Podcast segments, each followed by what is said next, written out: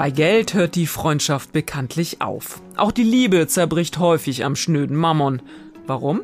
Weil wir generell zu wenig über Geld reden und vor allem Frauen sich viel zu wenige Gedanken zu diesem Thema machen. Das ändern wir heute mit unserem FAZ-Kolumnisten Volker Lohmann. Und damit herzlich willkommen zu einer Sonderfolge des FAZ-Podcasts Finanzen und Immobilien. Mein Name ist Inken Schönauer. Schön, dass Sie dabei sind an diesem Dienstag, den 10. Mai. Frauen und Männer passen einfach nicht zusammen. Mit diesem Loriot-Satz hat Volker Lohmann neulich eine seiner Kolumnen begonnen, die wir immer dienstags in der Zeitung haben. Und in der vergangenen Woche, wir hatten das ja in einem unserer Podcasts in den vergangenen Wochen angekündigt, war nun der Tag, dieser große FAZ-Kongress. Da gab es sehr viele Gesprächsrunden und Diskussionen. Es war eine tolle Gelegenheit, mit den Leserinnen und Lesern und vielleicht ja auch mit dem einen oder anderen Zuhörer oder Zuhörerin ins Gespräch zu kommen. Und ich hatte das Vergnügen, mit Volker Lohmann und seiner Frau Corinna Salander über Liebe und Geld zu sprechen. Über die Fehler, die Paare machen, aber auch über Lösungen, die es nämlich durchaus gibt. Und dieses ganze Gespräch, das hören wir jetzt. Ja, meine sehr geehrten Damen und Herren, herzlich willkommen. Schön, dass Sie diesen Raum gefunden haben und dass Sie das Thema so interessant finden. Mein Name ist Inken Schönauer. Ich leite das Finanzenressort bei der Frankfurter Allgemeinen Zeitung.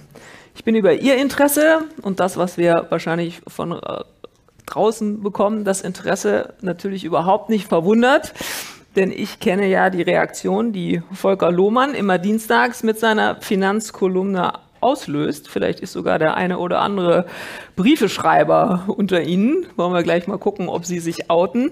Die Reaktionen auf die Kolumne, lieber Herr Lohmann, sind nicht immer positiv. Manche ärgern sich kräftig und mächtig darüber, wenn es wieder zu sehr um Millionäre geht oder darum, dass die Sparkassen und Gemeinschaft, Genossenschaftsbanken einen auf die Mütze bekommen. Das sorgt auch immer für eine ganze Menge Ärger. Und vor allem aber, wenn Volker Lohmann uns wieder mal die Immobilien ausreden will, dann ist immer besonders viel Reaktion dabei. Diese Reaktion in Leserbriefen, Mails und ehrlich gesagt auch gelegentlichen Anrufen zeigt aber nur, Finanzen bewegen, dieses Finanzthema bewegt. Deswegen sind Sie ja heute auch hier. Und es bestärkt mich, ehrlich gesagt, jeden Tag, aber vor allem auch jeden Dienstag da drin, dass das, was wir da tun, wirklich wichtig ist und dass wir noch viel mehr über Geld reden müssen und über Vermögen und Vermögensaufbau und Rente, als so, wie wir es auch bisher tun. Und das gilt vor allem gerade, dass wir mehr über Geld sprechen müssen und darüber, wie wir mit dem Thema Rente und Vermögensaufbau umgehen, ist gerade auch ein Thema für Frauen.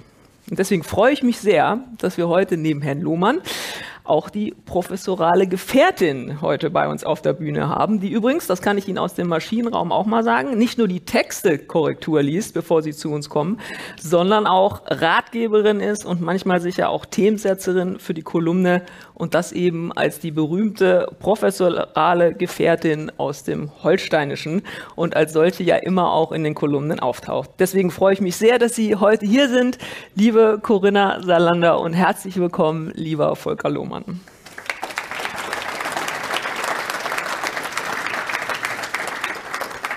Ja, dieser Kongress soll ja auch ein bisschen dazu da sein, dass Sie nicht nur das lesen und hören, was Sie, was Sie bei uns auch immer in der Zeitung lesen oder im Internet lesen oder im E-Paper lesen, sondern Sie sollen ja auch ein bisschen was aus dem Maschinenraum der FAZ mitbekommen, wie es bei uns so zugeht. Deswegen machen wir das ja hier heute auch. Und deswegen, Frau Salander, bevor wir wirklich zum Inhaltlichen kommen, erstmal und bevor Sie übrigens auch Ihre Fragen stellen sollen, dazu lade ich Sie ganz herzlich ein. Also mir wäre es recht, wenn Sie Ihre äh, Rentenpapiere zu, also in der Tasche lassen. Also ich weiß, manchmal gibt's auch das. Können Sie mal eben über meinen Rentenbescheid drüber gucken. Ich hätte da noch die eine oder andere Frage.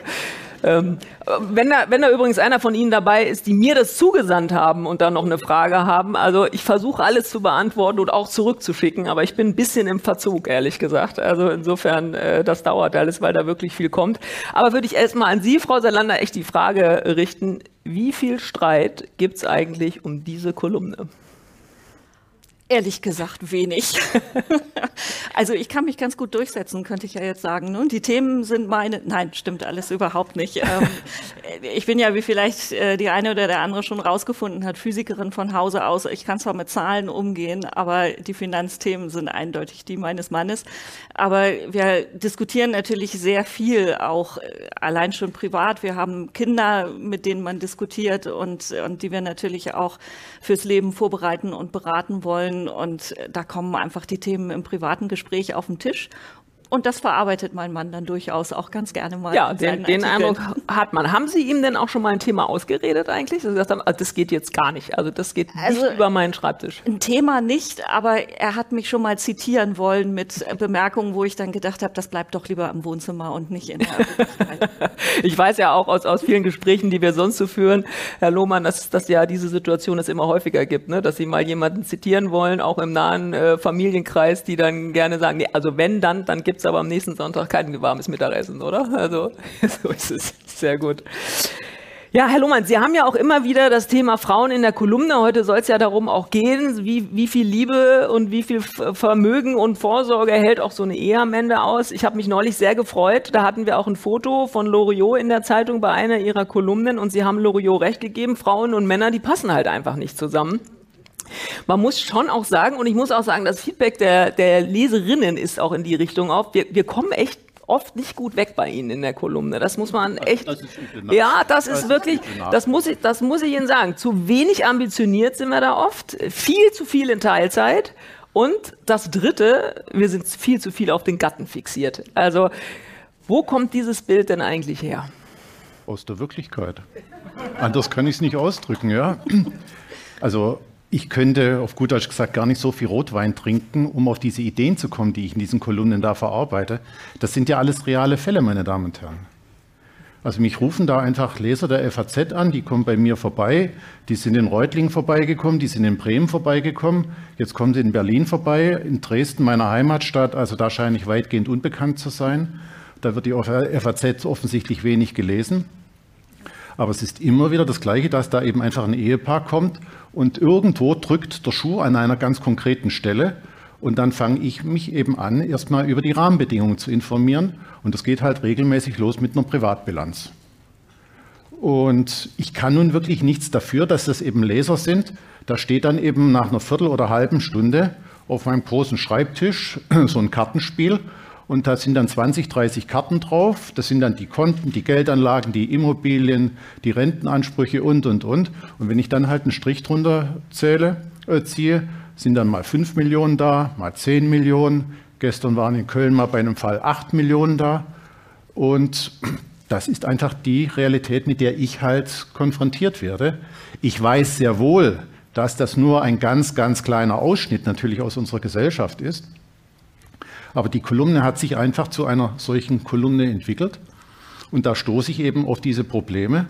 Und sind sich gerade in, in, Bezug darauf, wenn Sie dann so Kassensturz machen, sind sich die Frauen dessen eigentlich bewusst, wenn sie zu zweit manchmal dazu Ihnen kommen? Ach, schön, und sagen, das ist ja genau das Drama. Die Frauen, die schlucken nicht nur einmal, die schlucken zweimal, die schlucken dreimal und sagen mir dann, wenn ich frage, was los ist, das kann nicht sein, dass wir so viel Geld haben. Und dann gehe ich mit denen, also wie mit einem ABC-Schützen, nehmen Sie mir nicht übel, dass ich das so ausdrücke, gehe ich Karte für Karte durch und sage, Sie haben mir gesagt, auf dem Girokonto liegen 400.000 Euro. Stimmt das nun oder stimmt es nicht? Doch, doch, das stimmt. Und wenn ich dann frage, und das, da mache ich mir immer den großen Sport draus, Sie kennen doch die biologischen Zeichen für Männlein und Weiblein. Auf jeder Karte markiere ich, wem was gehört. Und dann stelle ich ihm die Frage, wem gehört dieses Girokonto? Und da sagen mir die Frauen mehrheitlich, das weiß ich nicht. Und da sage ich, das ist schlecht. Ja, das würde sie nicht interessieren. Und da sage ich, und was soll ich jetzt dazu sagen? Wenn Sie jetzt also heute Abend Witwe werden, ja, das sei nicht vorgesehen. Also man regelt sie da sonst wo herum. Und da sage ich, was glauben Sie, wie viele Frauen hier schon bei mir saßen und sagen, so, mein Mann ist gestorben, ich habe zwar noch keinen Erbschein, aber irgendwie muss ja Geld da sein, aber ich weiß nicht wie viel und ich weiß vor allem nicht, wie ich damit umgehen soll. Also Ich sage es nochmal, Frau Schönauer, ich kann das nicht ändern, dass sich Frauen mehrheitlich für Geld nicht interessieren. Und vor allem die Klientel, mit der ich es eben zu tun habe, das sind eben Menschen zwischen 50 und 80. Das sind eben zum Teil wirklich noch Menschen, ich sage old school, das soll jetzt nicht negativ sein, aber da überlassen die Frauen wirklich die Geldgeschichte ihren Männern. Mhm. Interessant wird aber, wenn ich das noch sagen ja. darf, wenn dann dieser Kassensturz gemacht ist und ich komme zu dem Ergebnis, also Vermögen 10 Millionen und dem Mann gehören sieben und der Frau drei, da fängt dann schon so manche an, Frau an nachzudenken und sagen, wie hat sich denn das ergeben? Und da sage ich, indem sie beide gemeinsam gewirtschaftet haben, aber offensichtlich nicht darauf geachtet haben, dass da ein Gleichgewicht eingehalten mhm. wird. Jetzt schreiben Sie diese Kolumne ja auch nicht erst seit gestern. Würden Sie sagen, dass sich so im Laufe dieser Jahre da schon eine Entwicklung stattgefunden hat? Also sind die, die Sie heute haben, die, die 50 oder 60 sind, waren ja dann vor zehn Jahren eben 40 oder 50. Also findet da so ein bisschen so ein Umdenken statt? Was würden Sie sagen? Oder Nein. machen wir immer die gleichen Fehler? Sie das ist aber desillusionierend, ehrlich. Frau Schönauer, ich kann nicht, nichts daran ändern, dass Sie sind, wie Sie sind. Es ist einfach so. Ich merke lediglich also ein Umdenken bei jungen Frauen, die jetzt also 30, 35 sind und die halt vielleicht mal von einem Millionär träumen oder von eigenem Wohlstand träumen und die sich dann ihre Gedanken machen, wie sie da hinkommen, da ist ein Umdenken da, mhm. ganz eindeutig. Ja, immerhin. Frau Selane, Sie sind ja da tatsächlich auch der Gegenentwurf. Ich meine, Sie haben äh, Karriere gemacht, äh, Sie haben einen sehr guten Job, Sie haben Kinder äh, großgezogen. Wie ist so Ihre Wahrnehmung von, von den jungen Frauen heute? Sie haben ja auch viel mit Menschen zu tun. Wie, wie ist so Ihre Wahrnehmung? Ähm, ich habe das Gefühl, dass viele doch sehr blauäugig damit umgehen mit dem ganzen Thema, auch mit der eigenen Karriereplanung.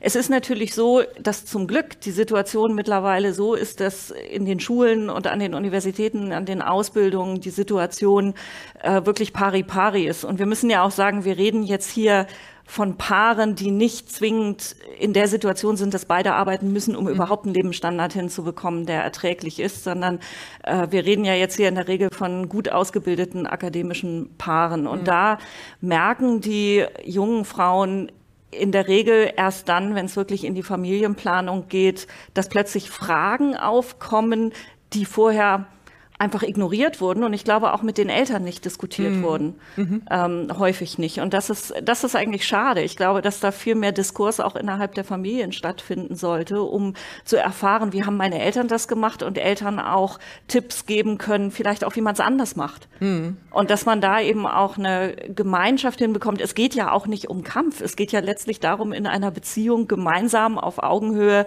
die Dinge so zu entwickeln, dass am Ende beide finanziell unabhängig glücklich sind, egal wie das Leben ausgeht. Mhm, das Problem ist ja tatsächlich, Sie sagen es gerade selber, es ist eigentlich kein Kampf, aber Herr Lohmann, Sie haben das ja häufiger auch schon in Ihrer Kolumne also beschrieben. Also Manchmal endet es im Kampf. Ne? Dem würde ich sofort widersprechen. Mhm. Über Geld werden Kämpfe gnadenlos ausgetragen. Mhm. Leider, aber wirklich. Aber es in, sollte nicht sein. Das ist ja was anderes, Corinna. Aber in jeder zweiten Beziehung werden da Kämpfe ausgetragen und die werden nicht offen ausgetragen, die werden übers Geld ausgetragen. Hm. Ja, und dann eben vor allem am Ende, wenn die Ehe dann möglicherweise doch am Ende ist, und das beschreiben Sie ja auch äh, sehr oft, dann kommt es eben zum Kassensturz und dann äh, wird es tatsächlich dann schwierig. Ne?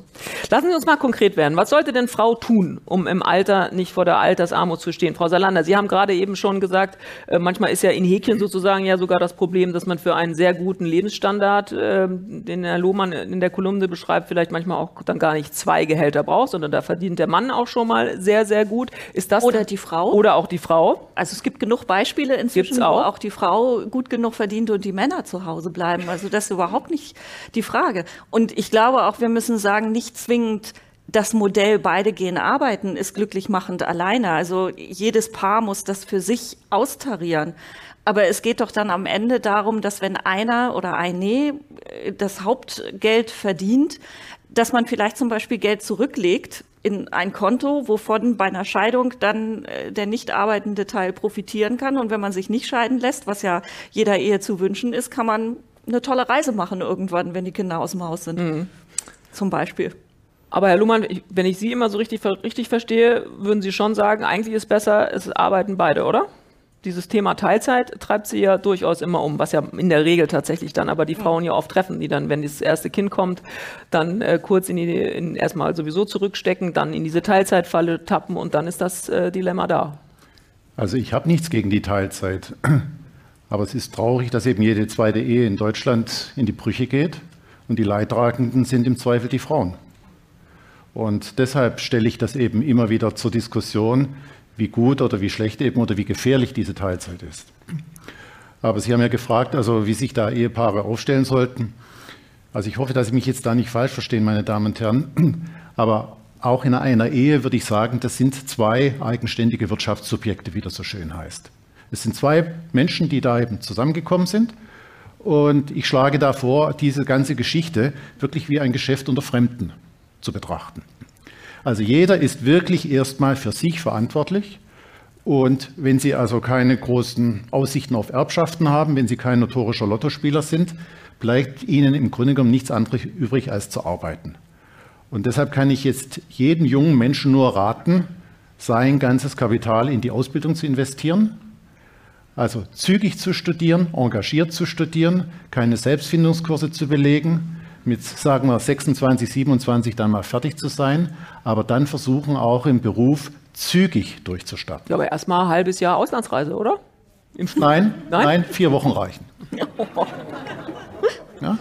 Also ich Aber ich muss ihn in Schutz nehmen. Mein Mann ist ein großer Freund des Gap Years, in dem man etwas Sinnvolles macht nach dem Abitur und vor dem Studium. Also das unterstützt er auf Wenn man dabei Geld verdient, nehme ich an. Nein, muss überhaupt nicht der Fall sein. Also ich sage alles mit Augenmaß, aber wirklich zügig. Und damit meine ich eben, ein Studium, das nun 14 oder 16 Semester dauert, ist ein bisschen lang. Ja? Also ich glaube, dass ein normales Studium nun auch eben in 10 oder 11 Semestern geht. So, oder auch 12, also da sollten wir jetzt nicht dran rummachen. Aber dann geht es mir halt darum, zügig in den Beruf einsteigen und dort nicht mit irgendwelchen Hungerlöhnen anfangen oder erstmal Praktika ohne Ende zu machen. Ich weiß natürlich, dass das dem einen oder anderen so passiert, aber ich hoffe nur jeden, dass der eben mit einem Gehalt von, ich sage mal, 4.000, 5.000 Euro im Monat anfangen kann und dass er dann im Laufe der Zeit steigert. Denn das ist das wertvollste Kapital des Menschen überhaupt, also die eigene Arbeitskraft, also das heißt, seine Stärken gut zum Markte zu bringen. Ja, dann müssen Sie aber schon einen guten Praktikumsplatz kriegen, um das zu kriegen. 4.000, 5.000 Euro im Monat, oder? Also. Ich spreche jetzt nicht vom Praktikumsplatz, sondern einfach ordentliches Examen und sich auf irgendwas konzentrieren, das besser machen als der Durchschnitt und dann ja einfach loslegen. Das klappt schon. Mhm. So, und dann sage ich aber, Mann und Frau sind für mich getrennt und die sollten auch wirklich ihre Kassen schön getrennt halten. Getrenntes Konto? Auf jeden Fall. Also, ja, jetzt gucken Sie mich schon groß an, ja? Also ich sage wirklich, die Frau möge ihr Konto haben, der Mann möge sein Konto haben und da sollte der andere auch wirklich keinen Zugriff drauf haben. Ach, sogar so? Ja. Oha. Sie Man wissen, kann ja ein gemeinsames Konto für Miete und sonst was Ich bin haben. ja noch nicht fertig, Frau Schönauer. Sie wissen doch, das Geheimnis liegt in der einfachen Struktur. Ja? Also ich bleibe dabei. Die Frau habe ihr Gehaltskonto, der Mann habe sein Gehaltskonto und kein Zugriff des einen auf das andere. So, wenn die beiden jetzt also beschließen, zusammenzuleben, dann werden doch da gemeinsame Kosten anfallen.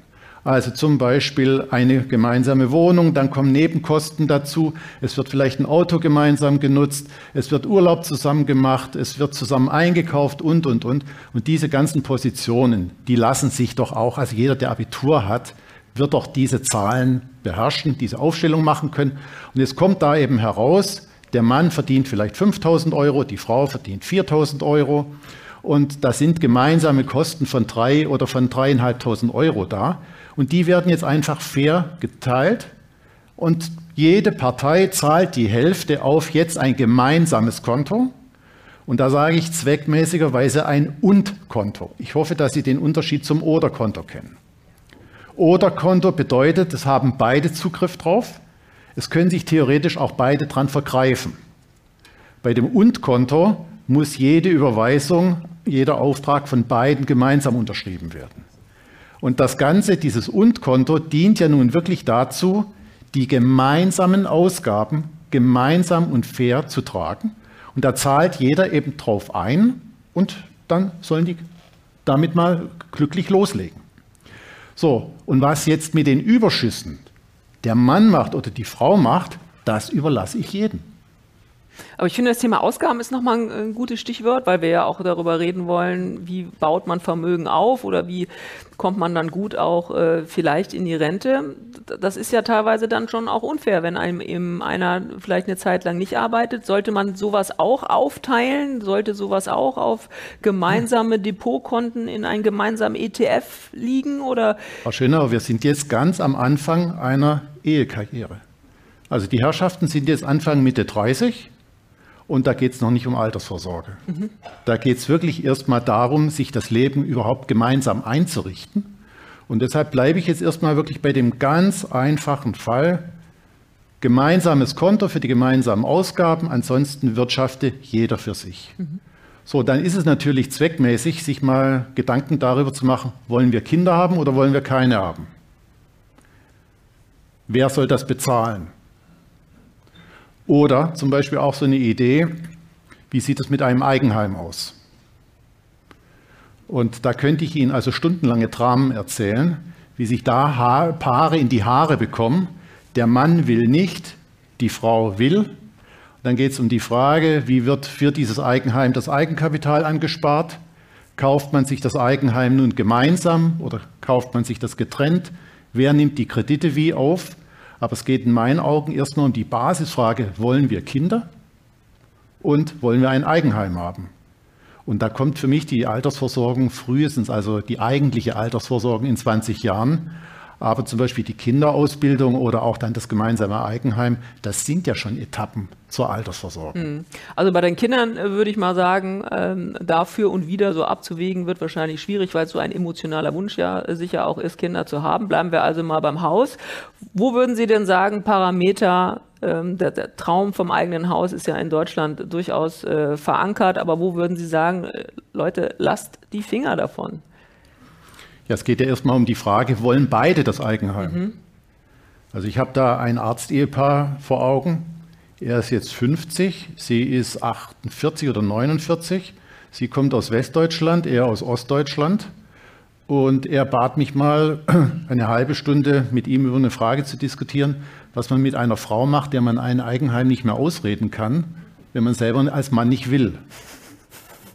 Und da habe ich mich einfach nur so über die Rahmenbedingungen erläutert und er sagte, meine Frau liegt mir hier seit fünf Jahren in den Ohren, wir sollen uns endlich ein Eigenheim kaufen und ich will nicht. Da kann ich nur sagen, meine Damen und Herren, das ist wie mit dem Kinderwunsch. Wenn der eine will und der andere nicht, gibt es nur die Trennung. Aber es, gibt, aber es gibt natürlich auch äh, finanzielle Parameter, also dass man einfach sagt, wenn ein gewisses Maß an Eigenkapital nicht vorhanden ist und wenn ein gewisses Lebensalter auch erreicht ist, dann muss man sich überlegen, ob man dann vielleicht auch noch einen Kredit wirklich äh, aufnimmt, oder? Ja, die Rechnung ist in meinen Augen ganz einfach. Jetzt gehen wir mal davon aus, Sie sind beide Mitte 30 und haben jetzt auch schon etwas Eigenkapital angespart. Also jetzt gehen wir, sagen wir mal, er hat vielleicht 40.000 Euro angespart, Sie 20 oder 30.000. Also es sind zusammen 60 oder 70.000 Euro Eigenkapital da. So, dann muss man sich natürlich bei dieser gemeinsamen Haushaltsplanung darüber verständigen, wie viel geben wir beide ich gehe jetzt davon aus, die verdienen beide ihr Geld. Ja? So, und wenn da jetzt im Monat brutto 10.000 Euro rauskommen, dann sind das netto so 6.000, 6.500 Euro. Wie viel geben wir davon für das Haus aus? Und da sind die meisten schon bereit, also bis zu 50 Prozent ihrer Nettogehälter in so ein Eigenheim zu investieren. Und dann sind es 3.000, 4.000 Euro, die da vielleicht zur Verfügung stehen. Und wenn Sie meine Kolumnen lesen, dann kennen Sie meine eigene einfache Botschaft. Also mit 55 fällt bei mir der Hammer, da muss ein Eigenheim schuldenfrei sein. Wer zuckt jetzt zusammen? So, und das ist doch ganz einfach. Wenn jetzt einer 35 ist, hat er 20 Jahre vor sich. Oder das Paar hat 20 Jahre vor sich, wenn sie gleich alt sind. Und jetzt brauchen sie nur die ganzen Raten, diese 240 Raten für die jeweils 4000 Euro abzuzinsen. Kreditzins ist leider gestiegen. Ja, der liegt es also im Augenblick für so 10 Jahreskredite, der geht wieder auf 2% zu. Jetzt brauchen Sie das nur abzuzinsen, kommen auf die zulässige Kreditsumme, Sie packen das Eigenkapital oben drauf und dann sind halt die Gesichter lang, lang, lang, kann ich nur sagen, wenn die Leute eben sehen, mehr als 600.000 Euro sollte das Eigenheim nicht kaufen, mhm. äh, kosten. Mhm. Also 600.000 Euro im Harz, das reicht in der Regel. Es reicht auch in Ostfriesland. Es reicht in der Oberlausitz aber in München, Stuttgart, Düsseldorf, Im Hamburg, Taunus. Berlin, Taunus, klappt das einfach nicht. Und jetzt gehen natürlich die großen, großen Selbstbetrügereien los. Warum muss ein Haus mit 55 schuldenfrei sein? Meine Antwort ist einfach, um noch genügend Zeit haben, um zum Beispiel auch die Kinderausbildung zu bezahlen oder um noch freies Kapital für die Altersvorsorge anzusparen. Und das finden dann viele Leute gar nicht mehr witzig. Und vor allem Frauen werden da in der Regel pampig. Ja, es tut mir leid, dass ich Ihnen das so sagen muss. Die sagen einfach, und ich will das Eigenheim haben. Und da frage ich ab und zu immer meine Frau, was glaubst du, wie der, der Streit hier ausgeht? Und wie lautet dann deine Antwort? Wer das Bett wärmt, hat recht. Damit wir dann auch mal die Frage geklärt haben, wie solche Sätze möglicherweise auch in die Kolumnen kommen, mit denen, mit denen ich mich dann rumschlagen muss Ja. am, am äh, Dienstagmorgen. Ich frage dann natürlich geflissentlich, ob ich das verwenden darf. Ja. Und das wird dann am Montag so gegen zwölf dann auch nochmals nachgefragt und so kommen eben diese Sprüche da zustande. Ja. Und tatsächlich aber auch nochmal zu den Immobilien. Gerade jetzt könnte man ja sagen, also gerade die Klientel, die Sie da ja oft auch bedienen, eben Menschen, die auch äh, Immobilien teilweise eben bereits haben, also gar nicht jetzt kaufen wollen, sondern äh, vielleicht haben, ist doch jetzt eine Bombenzeit, um vielleicht äh, Immobilien loszuschlagen. Weil man halt einfach sagt, das Niveau ist so hoch, wenn ich jetzt in Frankfurt eine, eine Wohnung habe, nichts wie weg damit, wenn ich vielleicht in meinen 60ern bin und jetzt irgendwie den Ruhestand genießen will. Ist das ein guter Rat? Ich glaube schon mit ein paar Einschränkungen. Also wir wechseln jetzt das Thema, wir kommen jetzt plötzlich auf einen 60- oder 65-Jährigen zu sprechen. Die haben vielleicht diese Wohnung oder dieses Haus geerbt und haben natürlich auch mitbekommen, dass dieses Haus in den letzten 10, 15 Jahren also extrem an Wert zugenommen hat. Und das erste Erstaunen, das ich dann halt hervorrufe, ist die Frage, ob die Leute wissen, dass damit die Rendite gesunken ist. Und das verstehen viele nicht. Und das will ich Ihnen einfach an einem ganz einfachen Beispiel erläutern. Nehmen Sie jetzt mal eine Immobilie, die vor 20 Jahren zum 20-fachen der Jahresmiete eingekauft worden ist. Also ein Mehrfamilienhaus, das hat damals 50.000 Euro an Miete abgeworfen und wurde zum 20-fachen gehandelt, war also vor 10, 15 Jahren eine Million wert. Jetzt ist in der Zwischenzeit die Miete vielleicht von, 100 von 50.000 auf 70 oder 80 gestiegen, aber der Wert liegt heute bei ungefähr 40 Jahresmieten. Also der Wert ist überproportional gestiegen. So, und wenn Sie jetzt einfach 100 durch 40 teilen, kommen Sie noch auf eine Verzinsung von 2,5 Prozent. Und da sagen mir dann viele Leute, na, das ist ja ein bisschen mager. Und wenn ich dann sage, ja, was ist Ihnen denn jetzt lieber? Wollen Sie mehr Rendite haben oder wollen Sie einfach bei dieser Immobilie bleiben? Und da entstehen dann eben die Diskussionen. Da werde ich ihm gefragt, wie ich dazu stehe. Und da sage ich, also, wenn ich jetzt eine Immobilie habe, die anderthalb Millionen wert ist, und das ist vielleicht nicht die erste Immobilie, sondern die vierte, die fünfte, da stelle ich dann schon mal laut die Frage, ob das nicht besser ist, diese Immobilie jetzt zu verkaufen, einfach die Gunst der Stunde zu nutzen und das Geld in Aktien anzulegen. Und da gucken mich natürlich viele fassungslos an und sagen, wie man das machen könne. Das sage ich, indem sie verkaufen und das Geld in die Aktien stecken. Das ist ganz einfach. Aber da kommen jetzt die ganz großen Ängste auf. Der Preis der Immobilie wird eben als stabil wahrgenommen. Und dafür schlucken auch viele diese niedrige Verzinsung von zweieinhalb Prozent. Aber wenn ich dann umgekehrt frage, wären Sie bereit, anderthalb Millionen in die Aktie der Lufthansa zu stecken? Da wird natürlich der Kopf geschüttelt, nein.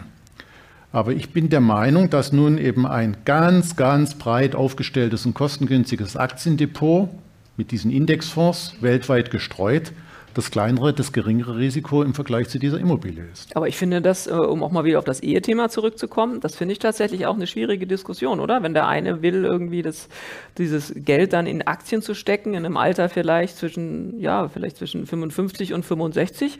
Frau Solander, wenn Sie so in Ihrem Familie, äh, in Ihrem Bekanntenkreis oder Freundinnenkreis auch mal, wie könnten Sie sich so eine Diskussion vorstellen? Da könnte ich mir schon denken, so manche Frau vielleicht sagt, bist du verrückt, jetzt gehst du irgendwie an die Börse. Wie, wie ist so das Verständnis von Aktien?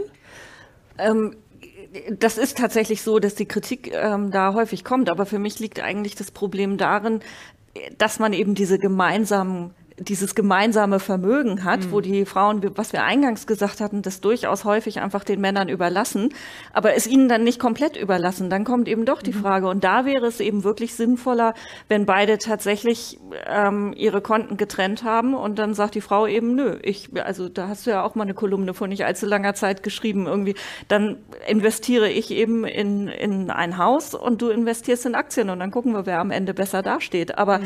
da einfach auch diese diese finanzielle Selbstständigkeit und damit auch die finanzielle Freiheit als Frau zu haben, mhm. halte ich für extrem wichtig, statt in solche Diskussionen zu geraten. Mhm. Natürlich, wie gesagt, es muss, es ist schön, wenn es in der Beziehung eine gemeinschaftliche Entscheidung gibt, aber die Unabhängigkeit und einfach auch die Möglichkeit zu sagen, egal was passiert, ich entscheide hier selbst, um die sollte sich keine Frau bringen. Ja, es geht ja tatsächlich immer um das Bewusstsein, auch um die Entscheidungen, die man tut. Ne? Deswegen geben wir uns ja auch also so Ich finde es ja immer ganz interessant, wenn Frauen erben.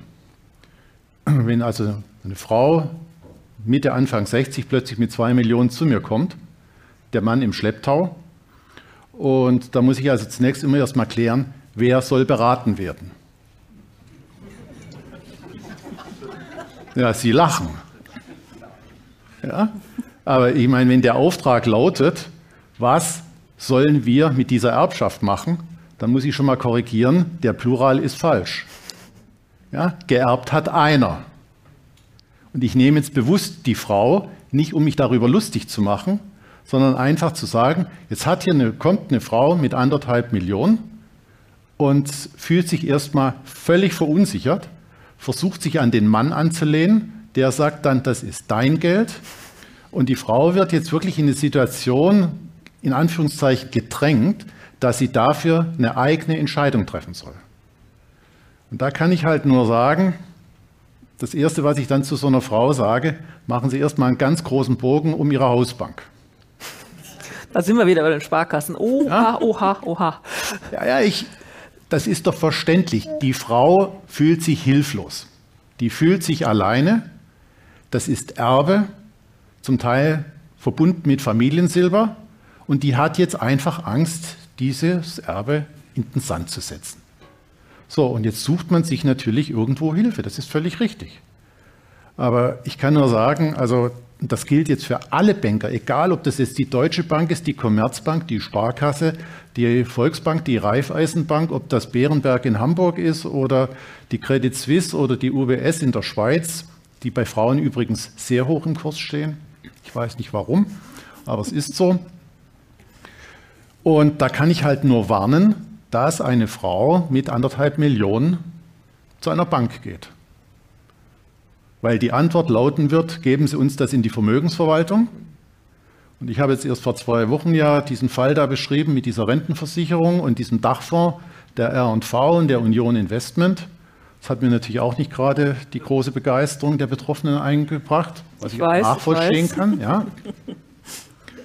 Aber wissen Sie, wenn da erstmal 5% Provision abgegriffen werden, das sind ja bei anderthalb Millionen nur 75.000 Euro. Ja, da strickt eine Frau lange für.